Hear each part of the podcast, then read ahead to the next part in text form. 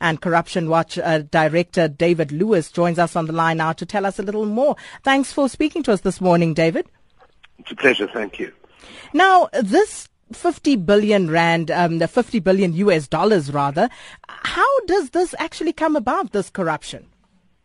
Well, it's either, it's either corruption as we know it, the paying of bribes, the siphoning off of money that way, or it's tax evasion, or it's the proceeds of other criminal activity, drugs, human trafficking.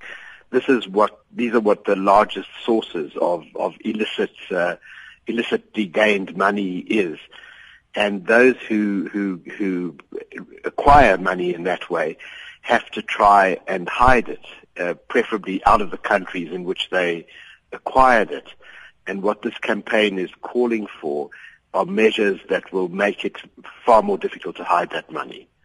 Now, why would you say uh, we have seen, you know, corruption just carry on, and whose duty is it to stop this kind of corruption?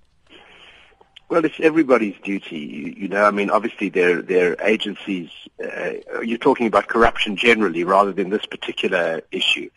There are agencies in South Africa that are dedicated to fighting corruption. There are global agencies that are dedicated to fighting corruption, official agencies. But then I think it's, you know, we think obviously that it's the duty of every every citizen to uh, to prevent corruption and to blow the whistle on corruption, which is what we encourage and enable the public to do.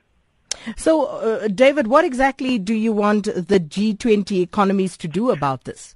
We want them to um, to urge their member countries or to require their member countries, but also those outside of the G20, to publish to require the disclosure of the beneficial owners of companies. Very often they and trusts. Very often people who've acquired this money in this way try and place the money in a secrecy regime, and they hide the real owners of the of the accounts that they into which they place this money. And we want the G20 countries to legislate for um, creating public beneficiaries. Uh, to, to, create a public register uh, uh, of the beneficiaries of, of trusts and companies. Another very common way of hiding the money is to buy for cash large expensive properties, uh, preferably in developed countries, but also in South Africa, or expensive items of jewelry, those expensive luxury assets.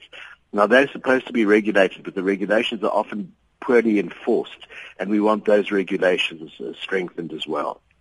And just finally, by their very nature, open letters are generally viewed as, you know, just another piece of unsolicited opinion. And why do hmm. you think yours will carry any weight? Well, you know, we will follow it up, and the idea is that each Transparency International chapter in each country follow it up with their own governments, and we, we, we will uh, actively follow it up with the Financial Intelligence Center, with the, with the Treasury, and we see no reason why they wouldn't do this, actually. I mean, you know, the Treasury is committed to fighting corruption. The Financial Intelligence Center is committed to fighting corruption, and these are not these are not uh, um, demands that I could, uh, I would imagine they would want to resist.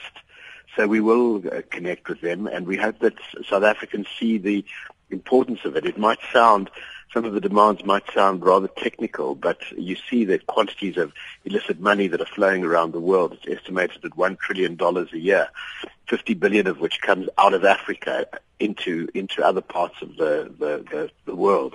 And so we don't see any reason to resist this demand.